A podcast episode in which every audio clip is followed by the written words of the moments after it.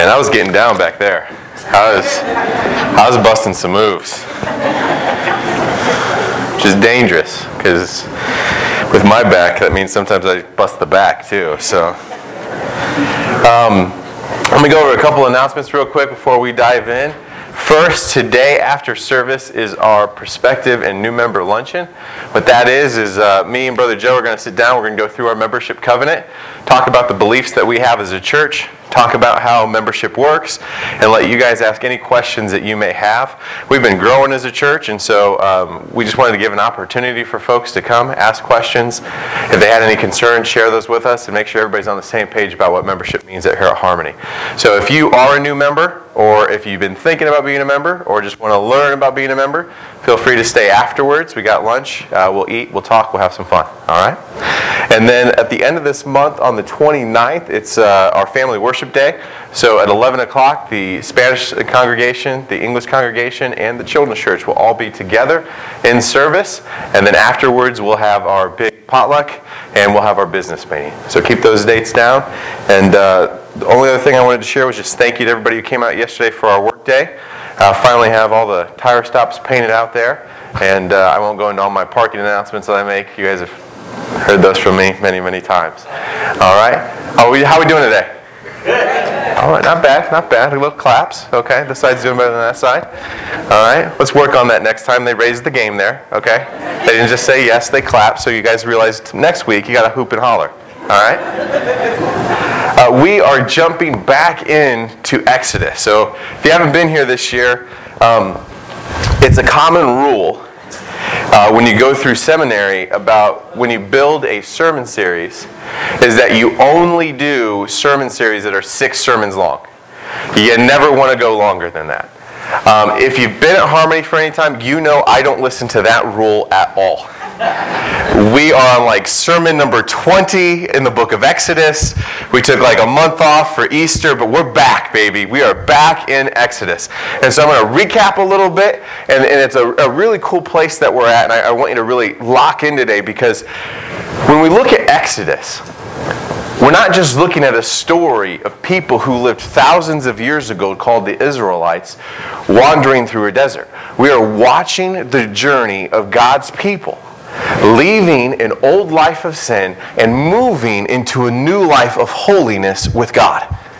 And so while this journey takes place in a different country with people speaking different language with different technology, it's the same journey you're on today. All of us, God finds us in a world where we are slaves to sin. He offers an opportunity out of that. And for the rest of our lives, we are on a journey away from that old sinful life into a new world of holiness, of love, and God's abundance. What we have to understand along that journey is one, we've got to change. And two, we're going to get sucked back sometimes to that old way of thinking. And anybody who's been a believer for long enough, we've experienced that, right? We've had those moments where we know we don't want to be here anymore. We know this life is broken. We know this life leads to emptiness. But sometimes along this path, something happens, and we feel ourselves being pulled back to that old way. And so the reality for each and every one of us is we are all addicted to sin. And so every single day of our lives, we've got to be on guard. We've got to be ready to stand firm against those temptations and keep moving forward. Throughout this series, we've had three verses we've kept coming back to, and we call these the key to the series. And so, what I've said is, I know, sadly, that each week you can't walk out of here and tell me all the points of my sermon. I know that most of you, if I catch you on well, if I catch you at Sunday at 2 o'clock, you won't remember what my sermon was about. what I'm hoping is after 20 weeks, you'll remember these three verses that are our keys to the series. And so the first one is this in Luke 16 13. No servant can serve two masters, for either he will hate the one and love the other, or he will be devoted to the one and despise the other. You cannot serve God and money. And what we've said throughout this is underline money and replace it with anything else. You cannot serve God and anything else. You can only have one master. If there is anything else in your life that is your master other than God, you will be a divided person going nowhere. If we're going to be successful on this journey, He is the only voice, He's the only shepherd, He's the only guide. And when He calls, we go. The second thing we have to understand is found in Proverbs 3, verses 5 through 6. Trust the Lord with all your heart and do not lean on your own understanding. In all your ways, acknowledge him, and he will make straight your paths. So, what we acknowledge is we've grown up in this world of sin, which means the rules, the regulations, the way of life, the common sense, the logic that's ingrained in us, it's wrong. It's backwards. And so, as we're on this new journey with God, what you and I have to understand is sometimes what He's going to ask us to do will make no sense from the perspective of the life we're leaving. And so, in those moments when God comes to us and He asks us to do something, you and I don't sit there and go, Well, let me think about this. Is this logical? Have you ever found yourself doing that, right? God calls you, God instructs you, and you start thinking about it. Like, huh, should I do this? Does this make sense? Let's make a pros and cons list here. That's not how it works. What we admit is that old way of thinking, the way my brain functions, it's broken and wrong. So, in those moments when I don't understand, I don't lean on my way of thinking, I lean on His. I trust in His way. This is where faith comes in. I may not get it, I may not have all the answers, I may not have the whole map, but I've heard God call me and I'm moving. I'm moving. One master and I trust what he says. The third verse, 1 Peter chapter 1 verses 14 through 16. As obedient children, do not be conformed to the passions of your former ignorance, but as he who called you is holy, you also be holy in all your conduct. Since it is written, You shall be holy, for I am holy. So, I've chosen who my master is. I trust in the ways that he calls me. And along that journey, I change. I become something different. And, brothers and sisters, where a lot of us break down is right here. We don't go all in we hold back and we try to keep God as an advisor, as a consultant, not our master. And that's why you and I look in the mirror sometimes, 5, 6, 10, 15, 20 years in, and go, you know what? I'm really not that different than I used to be. I'm really not that different. It's like, let's be honest, is anybody in here do the uh, weekly workout that leaves you exactly where you were the week before? Anybody do that one? For years, that was part of my journey, right? I'd get on the treadmill, I'd do my time, and I'd get to the end of the week, and you know where I'd be? Exactly the same place that I was at the beginning of the week. No progress. Zero. And you start to wonder, what's the point? Why am I doing this? I'm doing this work, I'm doing this effort, and where's it getting me? Nowhere. In those moments, don't just go back to the treadmill and do it again. Ask yourself why you're not progressing. Ask yourself why you're not changing. If we do these three things, there is no other outcome than for you and I to become something different. And so if we sit here and go, I'm not becoming something different, then what I can promise you is you're not doing one of the other two. You're either not leaning on his understanding or you've never really made him your master. You've just listened to him. You've taken some of his advice. You like some of his rules. You've cherry picked the things you want to keep in your life, and you've thrown away those ones that are too difficult. That's not what God is inviting us to do. And we have to acknowledge that.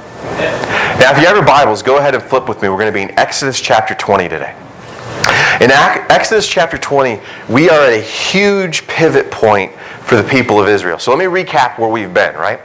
In the book of Exodus, we saw the people of God, the Israelites, start out in a place of slavery. They have lived in Egypt, and for 400 plus years, they have been slaves. They are treated less than human, they are beaten, they are tortured, they are used, and God has come to them and has offered them freedom. And throughout that whole early phase, what we have seen is we have seen God displaying miraculous creator power against a man who says he's God. We've seen him display the plagues. We've seen him cast out all these different abilities. We've seen him protect and guide the people. And now, where we find them is God has shown deliverance, He's freed them. But now, all those ex slaves are looking around going, Who are we? You've broken our chains from our old life. You've set us free. But now I look in the mirror and go, I don't know who I am. Have you ever had one of those transition points in your life? Like for a lot of kids, it was in high school, right? You build an identity in high school of who you are, right? You're the band guy, you're the nerd, you're the jock, you're the whatever, right? You've got your social clique, you've got your group, you've got your position, you have value that you bring to it. And then what happens? School ends, and the whole world's different. Right? Often it's tough for those guys who are at the top. Right? They're the quarterback, king of the castle, they ran the high school. They go off to college and it's like, you're one of a thousand freshmen. And you're nobody here. And not only has the rules changed, not only has their position changed, they don't know who they are anymore. Their identity was completely and utterly tied into these man made roles and positions. And so, even though the people of God would not like that role as slave, at least they had a role. They now sit in the desert and go, Who, who are we? And so in Exodus chapter 20, what we see is God is beginning to form who his people are. The old identity has been shed, and a new one is being built. So let's look at it. Exodus chapter 20. It says, And God spoke all these words, saying, I am the Lord your God, who brought you out of the land of Egypt, out of the house of slavery. You shall have no other gods before me. You shall not make for yourself a carved image or any likeness of anything that is in heaven above, or that is in the earth beneath, or that is in the water under the earth. You shall not bow down to them or serve them. For I, the Lord your God, am a jealous God, visiting the iniquity of the fathers on the children to the third and fourth generation of those who hate me, but showing steadfast love to thousands of those who love me and keep my commandments. You shall not take the name of the Lord your God in vain, for the Lord will not hold him guiltless who takes his name in vain. Remember the Sabbath day to keep it holy. Six days you shall labor and do all your work, but the seventh day is a Sabbath to the Lord your God. On it you shall not do any work, you or your son or your daughter, your male servant or your female servant, or your livestock, or the sojourner who is in within your gates. For in six days the Lord made heaven and earth, the sea and all that is in them, and he rested on the seventh day. Therefore the Lord blessed the Sabbath and made it holy. Honor your father and your mother, that your days may be long in the land that the Lord your God is giving you. You shall not murder, you shall not commit adultery.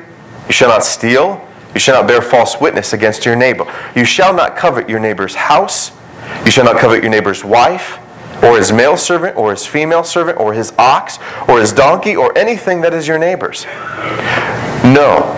Now, when all the people saw the thunder and the flashes of lightning and the sound of the trumpet and the mountain spoken, the people were afraid and trembled, and they stood far off. And they said to Moses, You speak to us, and we will listen, but do not let God speak to us, lest we die. Moses said to the people, Do not fear, for God has come to test you, that the fear of him may be before you, that you may not sin.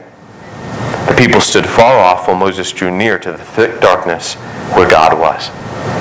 So, a lot there. We have the Ten Commandments, which we've probably all seen posters of, monuments of, statues of. Some of you were probably taught them in school, right? These are not new to us.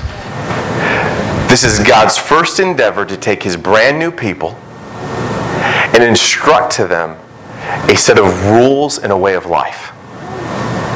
Now, it's important for you and I to step back from these for a second because what we tend to do is we jump right in to a humanistic model of looking at this. And what you and I go is okay, so what rules do I need to take away? What behaviors does God want to see in me? It's in youth class, we were talking about this this morning. You and I have this tendency that when we read Scripture, the first thing we think about is us. What's this mean to me? Right? And in the sales world, they call it the whiffum. What's in it for me? You got to hook people with what's in it for them as fast as possible. You know what happens? People lose attention. They don't care anymore. The reality, though, is well, yes, there are rules that impact you and I's behavior. There's something bigger happening here. God is laying out the identity he wants his people to have. And what he's doing is he's contrasting his way of viewing the world with Pharaoh's. And what he's trying to show his people is that this is life. This is a new way to live, to think, and to act. Look with me at Psalm 16:11. It says, "You make known to me the path of life. In your presence there is fullness of joy. At your right hand are pleasures forevermore." What you and I, brothers and sisters, need to see before we dig into any of the meat here is what God is presenting here is the path of life. He's saying, You guys have functioned the old way, and where did it lead you? It led you to death. I come to give you life. And through my ways and through my rules, I will show you how to live. Now, I don't blame you or I or anyone for when they first read these to not get that message. Right? Think of all the amazing parties that you've ever been to in your life. Now, you guys are Baptists, so that shouldn't be very many. It should have only taken you about two seconds. Right? You should just right through them, right? My, my brother went to a Baptist um, high school, and he had prom, but there was no music, there was no dancing, and I was like, I don't think that's really prom. I, I don't think they know what prom means. Right? I mean, so when we think about these great parties that you went to long ago in your dark days, how many of them started out with a five minute, here's the rules of the party? Right? Is that how great parties start? Guys, welcome to this place. It's going to be awesome tonight. Everybody, take your seats. Let me walk through the 10 things we're not allowed to do tonight. All right? Is that how fun typically starts? No. So when you and I come to this list, there's two words we really listen to do not, do not, do not, do not, do not, do not, do not, do not, do not, do not. Do not. And when that happens, what you and I get is this picture of God as this angry, boring old man who's like, no fun. No fun. Right? It's why, to be honest, right, people who aren't in the church, if you had to guess how they think about Baptist people, do you think they think fun or not fun? Which way do you think that we lean more in their perspectives? Right? I mean, I think I've told you this story before. I was dating a girl once, long time ago before Nicole. And, and considering it's our anniversary month, I probably shouldn't even be telling this story, but already started, so we'll go there. And about a couple months in, she was like, "So, so do you, uh, do you dance?" I was like, "Yeah, yeah." And she's like, "What? Can you dance?" And I was like, not, not really good. I mean, I do, but it's not pretty." And she's like, No, you're not under, like, can you? And I'm like, uh, You're losing me. She's like, Are you allowed to? Like, have you seen that Kevin Bacon movie? And I was like, Oh, no, no, I'm not. If I start dancing, I burst into flames immediately. God strikes me dead, it's done. She had this picture, I think, what is it, Footloose, right? They're like, hey, you can't dance if you're Baptist. She had this rule, like, she just had this view that there's no way these people can be fun because you're a people of rules. And there's a mentality that you and I have when we look at this to be like, here's the no fun patrol. But we need to step back and really look at what God's saying here, especially to these people. As we break these down, we realize there's something more beautiful here. This isn't about rules, this is about love, this is about life. In Exodus chapter 20, when we break it down, you see in the Ten Commandments, they're really broken out into four that are about God and six that are about people. And when you break these down, what you see is it's really about something much simpler. In the New Testament, they ask Jesus, they say, Teacher, which is the greatest commandment in the law?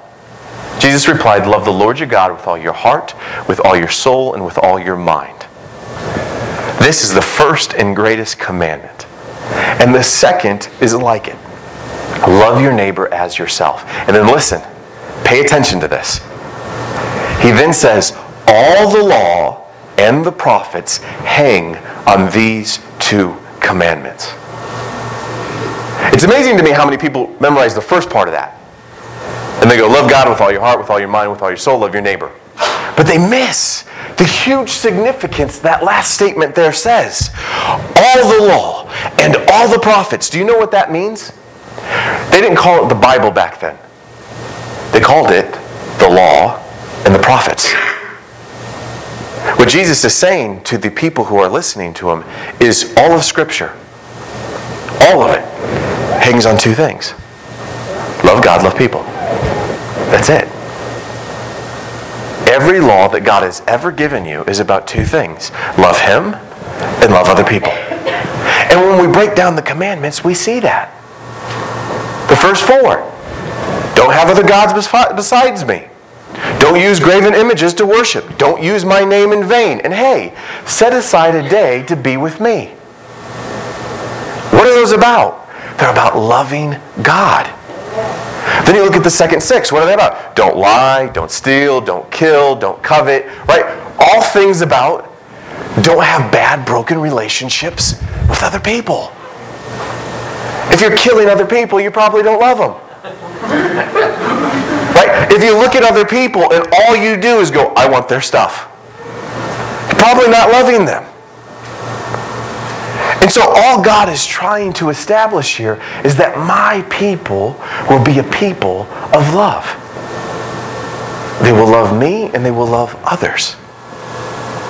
And when you think about these words, you have to remember the setting these people had come out of. Remember, Pharaoh didn't just stand over the Israelites and say, I'm your boss. What did he say to them? I'm your God.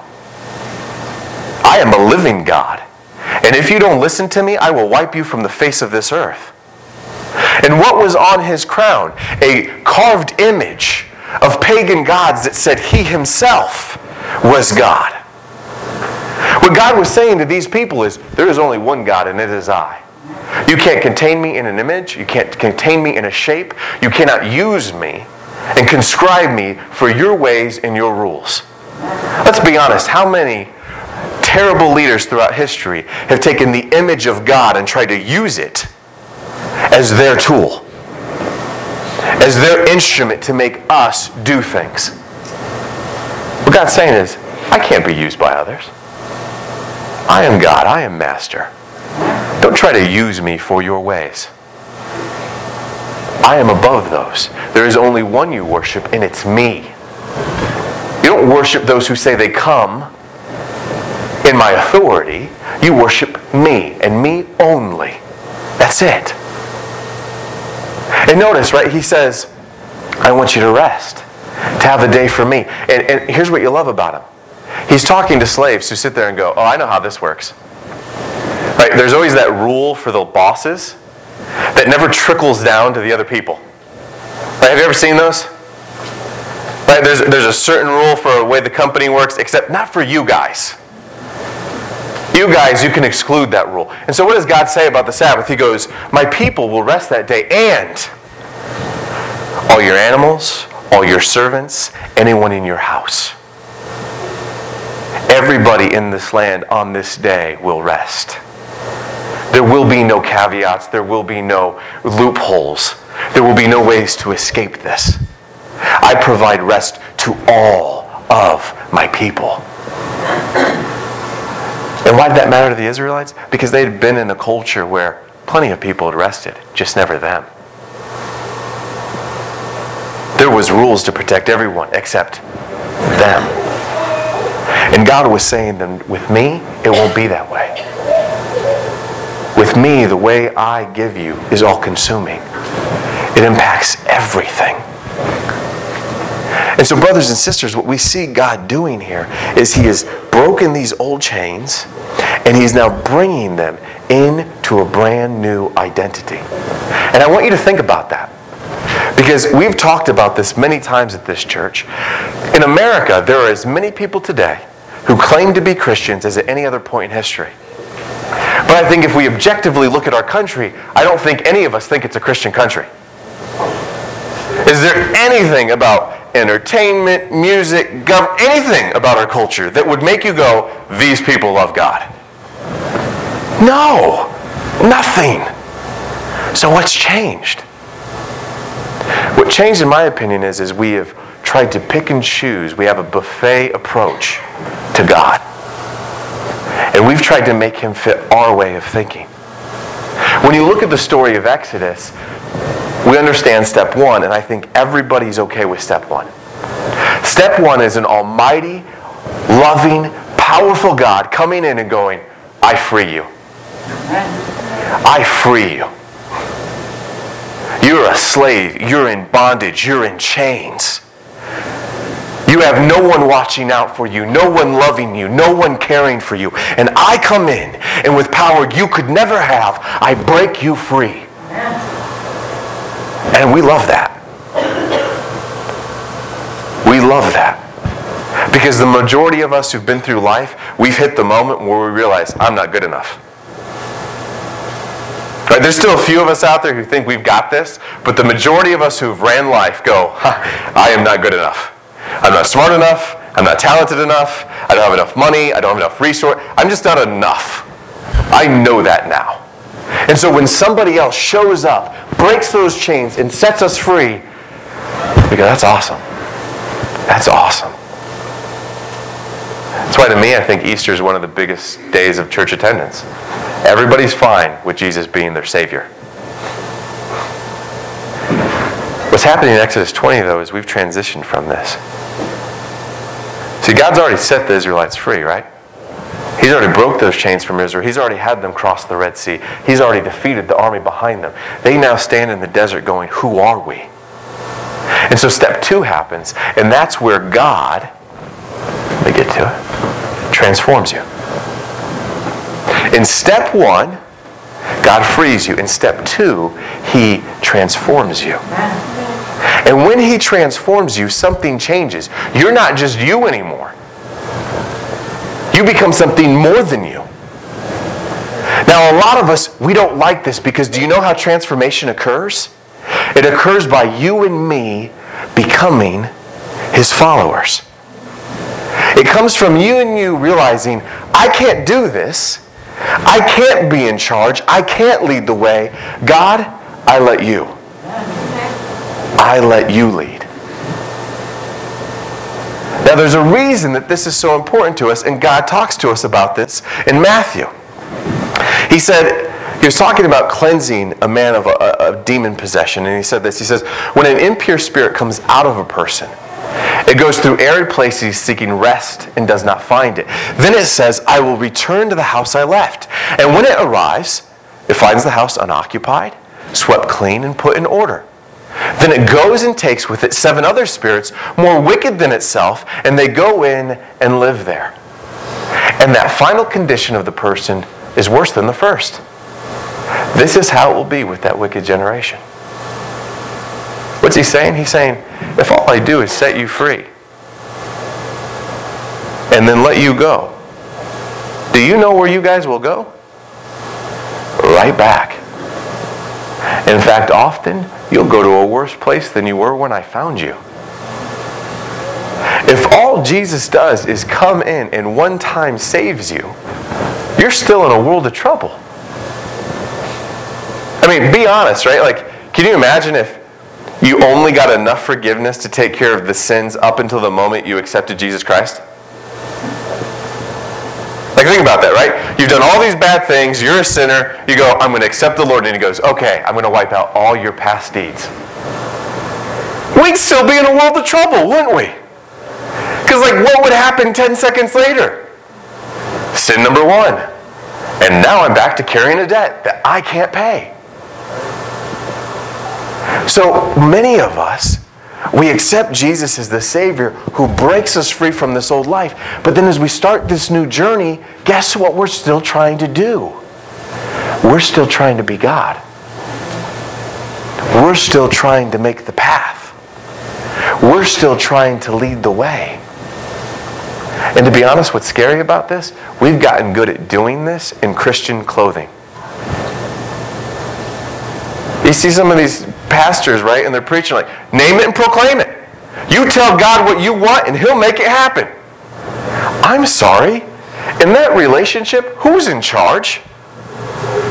If I can sit here and scream to God and go, God, make this happen, and He does, which one of us is master?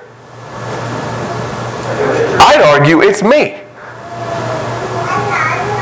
See, what we're trying to do is we're trying to make God a carved image. We're trying to make God this magical genie that kneels to our ability. That's paganism. All old paganism was was you doing things to make a God in your debt and then hoping when you needed him, you could call him in on that debt. You could say, Hey, I've done all these things for you. Now it's time for you to pay off. I've worshiped you. I've sang praises to you. I've served you. I've given to you. I need you. Show up now. Make this happen. That is not you being the servant of God. That's you thinking God is your servant. That's why I tell you be careful. Be careful when you pray that your prayers are not God, here is my will, make it happen. You better spend far more time on your knees going, God, reveal to me your will.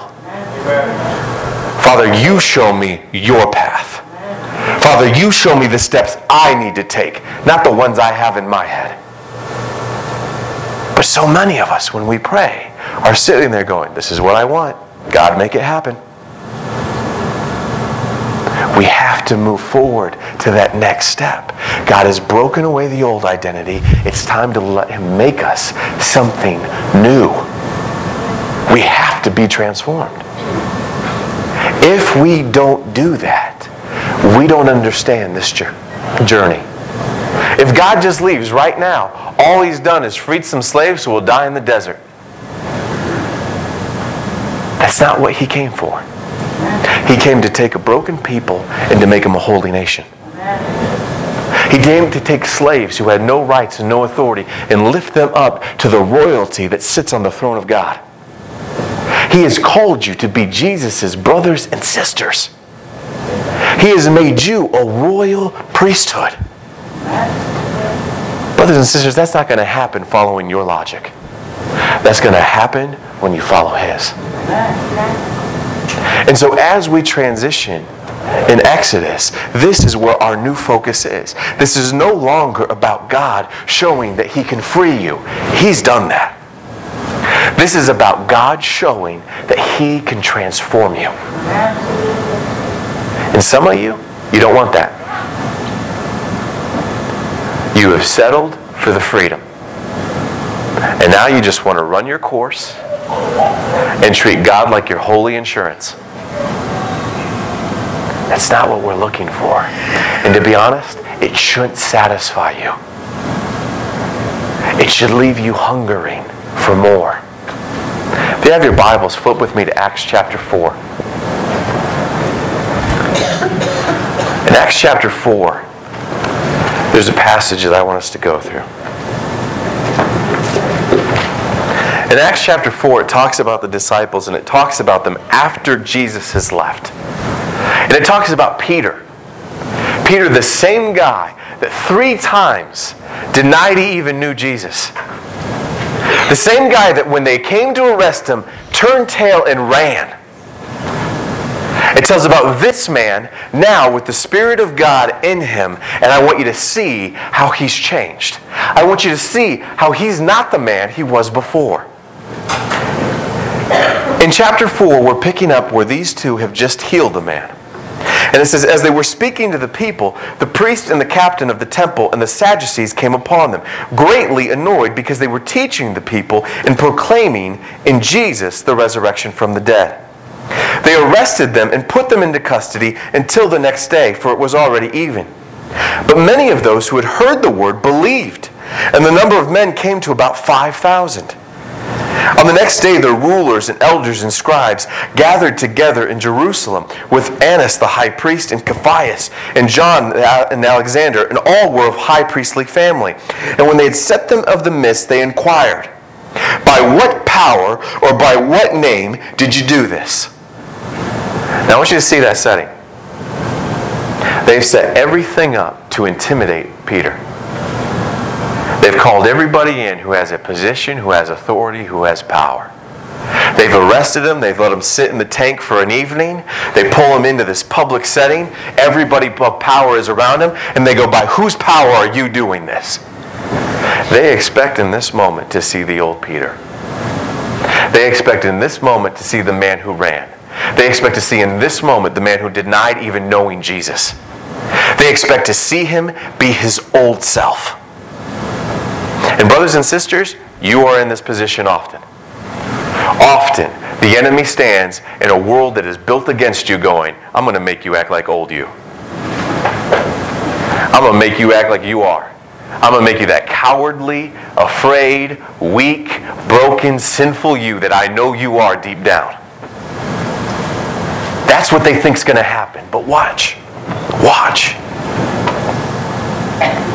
It says in verse 8 Then Peter, filled with the Holy Spirit. Is this Peter and his talent? Is this Peter and his ability? No, this is Peter what? Filled with the Holy Spirit. Said to the rulers of the people and elders, If we are being examined today concerning a good deed done to a crippled man, by what means this man has been healed, let it be known to all of you and to all the people of Israel that by the name of Jesus Christ of Nazareth, whom you crucified, whom God raised from the dead, by him this man is standing before you well. This Jesus is the stone that was rejected by you, the builders, which has now become the cornerstone. And there is salvation in no one else, for there is no other name under heaven given among men by which we must be saved.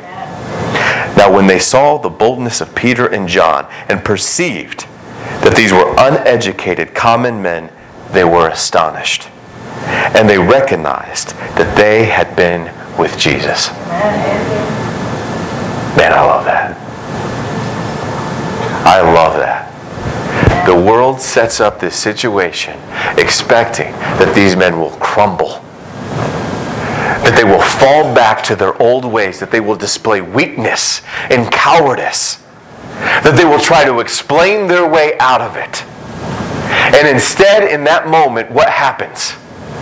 God transforms that coward who denied Christ into a man who stands before them and goes, In whose name? In Jesus of Nazareth's name. In the name of the one you killed. In the name of the one you rejected. In the name of the one who defeated death. In the name of the one who was resurrected. In the name of the one and the only by which you can know God. In his name, I did this. Subtitles would say, if you thought I was going to back down, you were wrong. I ain't moving. I'm not afraid. I'm not a coward. And I ain't going back. Amen. And what I love is these men who had set this up to break him now are actually kind of back on their feet. It says, when they saw that boldness, they were astonished. Reminds me of that moment when they came to arrest Jesus in the middle of the night with a whole battalion of troops.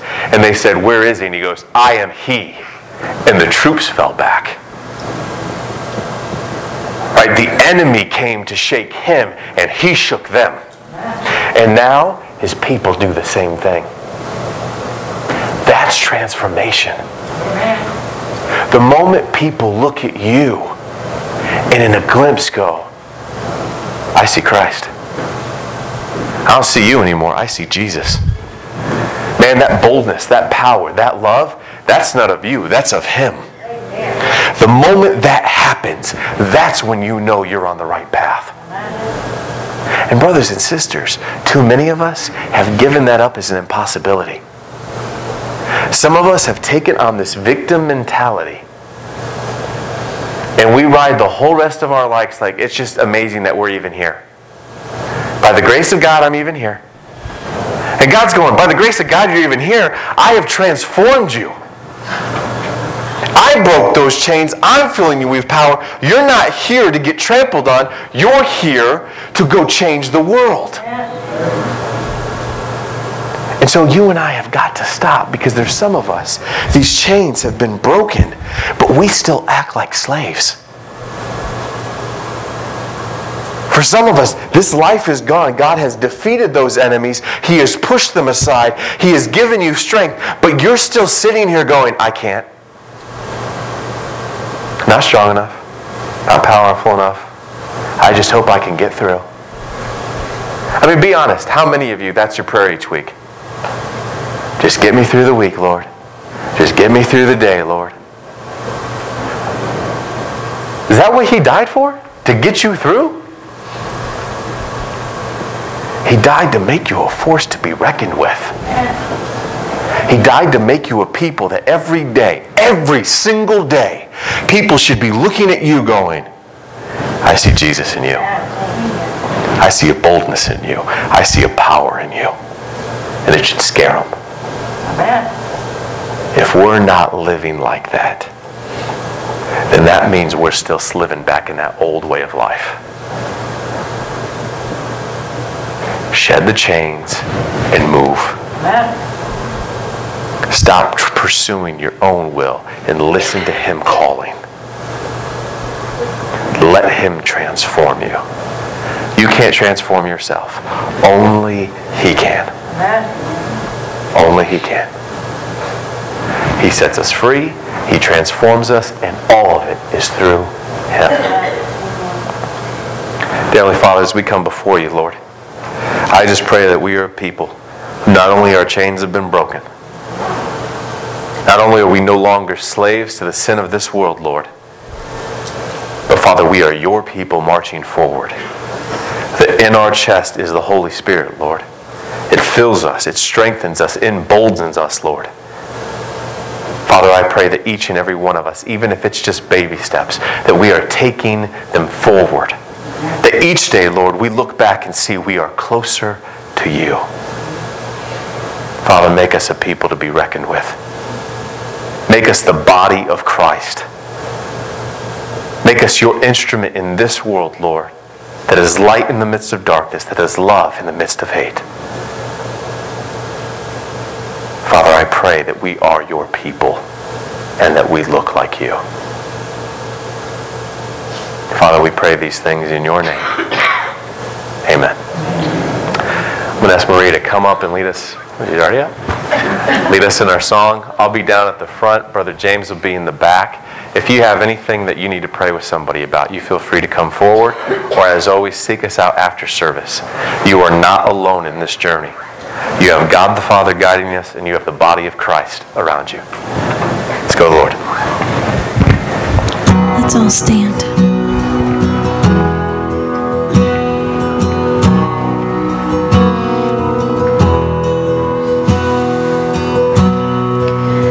I'm hurting and broken within, overwhelmed by the weight of your sin, Jesus is calling. Have you come to the end of yourself? Do you thirst for a drink from the well? Jesus is calling. Oh, come to The Father's arms are open wide.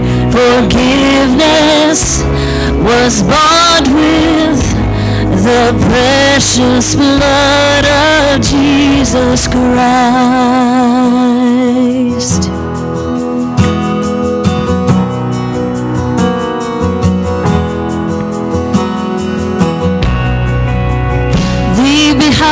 Your regrets and mistakes.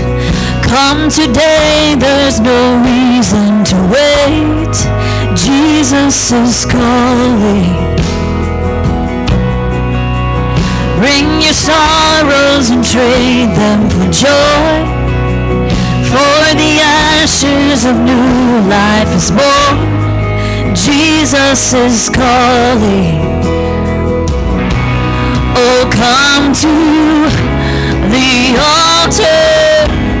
The Father's arms are open wide. Forgiveness was bought with the precious blood of Jesus Christ. Oh, come to the altar. The Father's arms are open wide. Forgiveness was bought with the precious blood of Jesus Christ.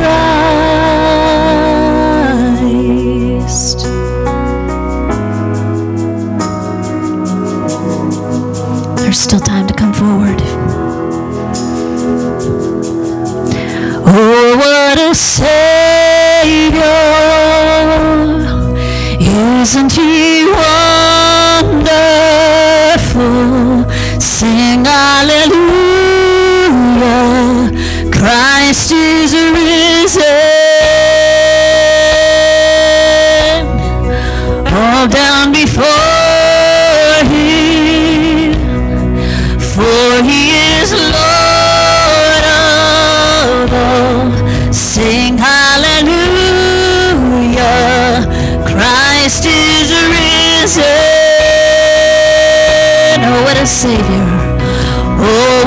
Savior! Isn't He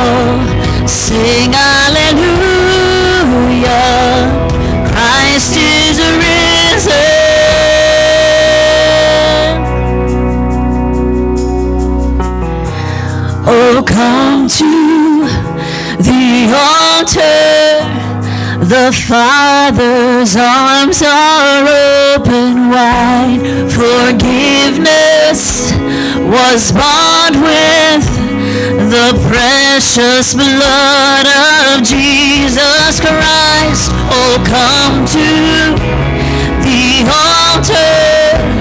The Father's arms are open wide. Forgiveness was bought with the precious blood of Jesus Christ. Oh,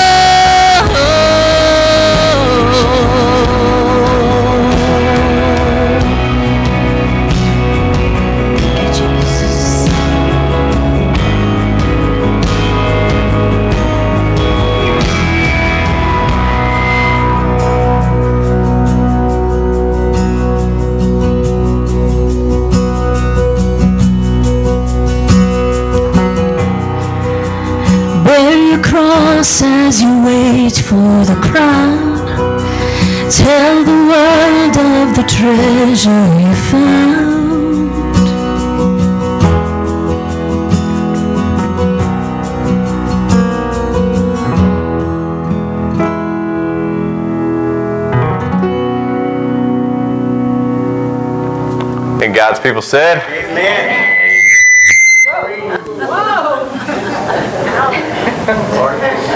Move over here try that again. As always, it is such a blessing to be here with you guys. This is the most beautiful place in the world.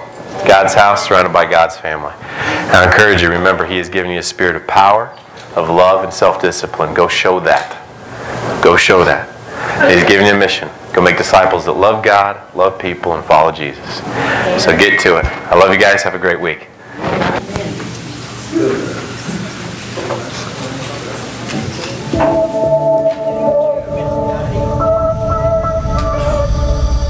What is this love that won't relent?